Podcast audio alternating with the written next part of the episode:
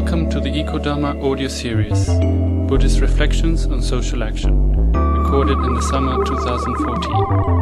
For more about the work of the Ecodharma Center, check out www.ecodharma.com. Here's Guhyapati. As we wake up to the deep challenges of our times, responding to them requires three kinds of action. Firstly, we require action that resists further ongoing degradation and damage to ecosystems and society. In addition to slowing and stopping the damage, we also need action which creates alternatives in economics, social relationships, and production. But as well as resistance and creating alternatives, we also need action which enables a shift in the world views and underlying values which have accompanied our historical trajectory to the current point of crisis. We require a shift in consciousness. We require a revolution in our thinking and of the spirit.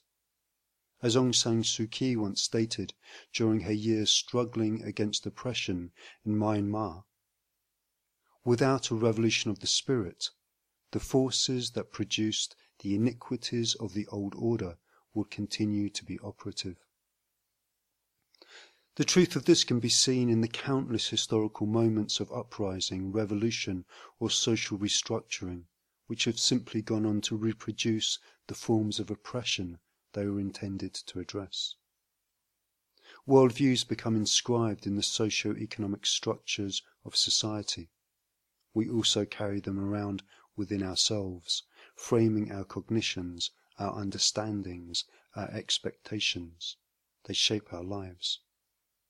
For our work to contribute to a real shift from an industrial growth society to an ecological and socially just future, we must ensure that our efforts don't themselves reproduce the old world views that got us here in the first place. If we want our social action to be congruent with the shift in consciousness needed for a real transition, we need to bring awareness to the views we carry and how they shape our social aims our political objectives, and our strategizing. One of the most important clusters of views inherited from the old order that are often carried over into socio political work are views about time. In his work, The Decline of the West, Oswald Spengler writes, It is by the meaning that it intuitively attaches to time that one culture is differentiated from another. The way we relate to time plays a key role in shaping our world. Time is so fundamental, the assumptions so basic, that we often assume time to be a given characteristic of reality. But different cultures and traditions give different meanings to time. They understand its structure differently. Consequently, they live in different worlds and interact with those worlds in different ways. At the heart of the dominant Western worldview, the spirit of the historical development of the industrial growth society, is a fixation with the linear dimension of time. Our socio-economic structures, political ideologies, and ways of living are all influenced by views about temporality that suggest it is directional, that we're heading somewhere, and especially that that somewhere is somehow better. The predominance of the idea that the most significant feature of time is its linear directionality can be traced back to the influence of millenarian Christianity and its vision of history leading towards a salvational or damnational endpoint. This religious myth of salvation is repeatedly reproduced in secular political myths. It's fundamental to the Marxist view of history, as well as other utopian revolutionary traditions. And we can also see it in the ideological forms of neoliberalism, with its now embarrassing claims of the end of history that accompanied the fall of the Berlin Wall. These grand narratives, which tie human history to a deep, almost cosmological destiny, have powerfully harnessed the passion and energy of countless people, but all too often with damaging results. As they encourage a justification of means by reference to some idealized end. As Fredric Jameson pointed out, it was Marx's view of the communist utopian end of history that provided the step from Hegel's teleological and idealistic philosophy to the Gulag. And we've seen the same tendencies played out in the missionary rhetoric of globalizing freedom and democracy used to justify the invasion of Iraq and the ongoing displacement of indigenous people. Even where salvationist views of politics are tempered, a deep faith in progress still predominates. The liberal humanist view usually rejects the idea that we're heading towards a predetermined endpoint, scoffing at the naivety of such utopian idealism, but continues to champion the history of humanity as fundamentally directional, namely upwards. The core assumptions underpinning our growth based industrial development have been that growth will go on, things will get better. Advances in technology, increasing production, more consumption, rising population are all monuments to humanity's ingenuity and our wedded destiny with progress. Some of us are beginning to recognize all that as part of the hallucinatory self image that shaped modernity. A deluding and conceited fantasy. The story is crashing against the non negotiability of ecological limits. Its threadbare weave is torn apart by mounting social tensions. The myth of more and more becomes shipwrecked on the rocks of simply not enough. And yet, even amongst those of us who feel the fading of those fantasies, how much do such deep views, ideas like the myth of progress, still underpin our political and social struggles and strategies? Have we really woken up from that dream? How much do we still invest in our work for social change as a project of salvation? To what extent, seeking the new, do we continue to reproduce the old spirit?